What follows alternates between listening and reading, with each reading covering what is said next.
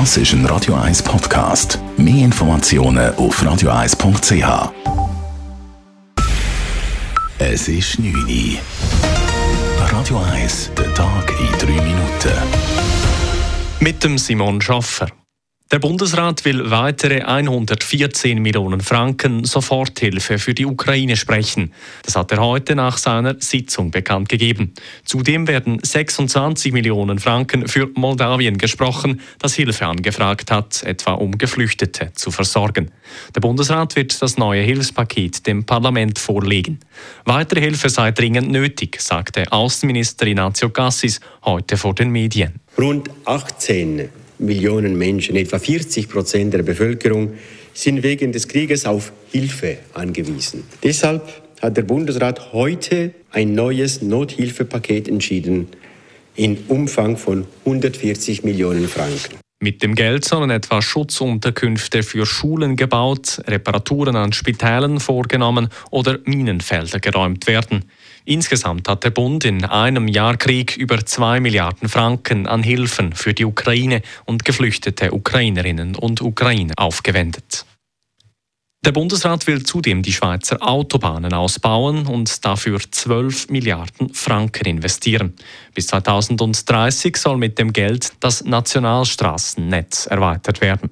Der Bund befürchtet, dass es bis 2040 jeden Tag stundenlange Staus oder stockenden Verkehr auf fast 170 Kilometern Strecke geben werde, falls nichts unternommen wird. Mit dem milliardenschweren Ausbau soll der Verkehrsfluss auf den Nationalstraßen verbessert werden. Als nächstes entscheidet das Parlament über den Straßenausbau. Der Verkehrsclub der Schweiz VCS hat bereits ein Referendum angekündigt. Die Verlängerung der Glatttalbahn könnte dank Hilfe des Bundes einen weiteren großen Schritt machen. Noch vor einem Jahr hatte der Bundesrat die Pläne des Kantons zurückgestuft. Die Glatttalbahn hatte nicht mehr Priorität A. Nun hat der Bundesrat in seinen neuen Plänen zum Agglomerationsprogramm dies geändert und die Glatttalbahn wieder zu oberst auf die Liste gesetzt. Volkswirtschaftsdirektorin Carmen Walker-Späh wurde folgendermaßen zitiert, dies sei ein wichtiger Schritt, denn die Glatttalbahn sei das zentrale Infrastrukturprojekt. Zunächst muss aber noch das Parlament über die Pläne des Bundesrats abstimmen. Der Winterthurer Stadtrat Jürg Altweg wird zurücktreten. Das hat der 52-jährige Schul- und Sportvorsteher heute an einer außerordentlichen Medienkonferenz bekannt gegeben.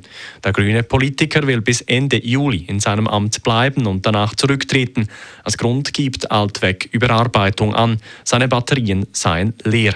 Die Covid-Zeit und auch der Krieg in der Ukraine seien belastend gewesen. Er werde sich nach seinem Ausscheiden mehrere Monate Auszeit auf einer Reise durch Europa nehmen.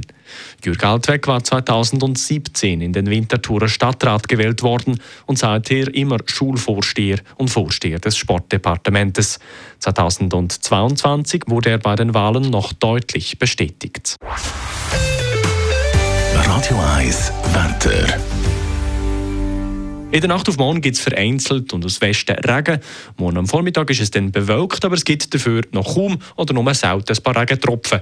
Am Nachmittag tut die Woche mehr auf und es wird sogar recht sonnig. Die Temperaturen morgen am frühen Morgen liegen bei etwa 5 Grad. Im Verlauf des Nachmittags gibt es dann bis zu 12 Grad. Morgen Tag kann es außerdem eine gewisse Trübung am Himmel geben, weil das erste Mal in diesem Jahr Sahara-Staub bis zu uns ist gekommen.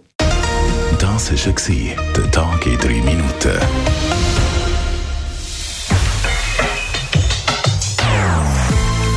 Nonstop. Das ist ein Radio 1 Podcast. Mehr Informationen auf radio1.ch.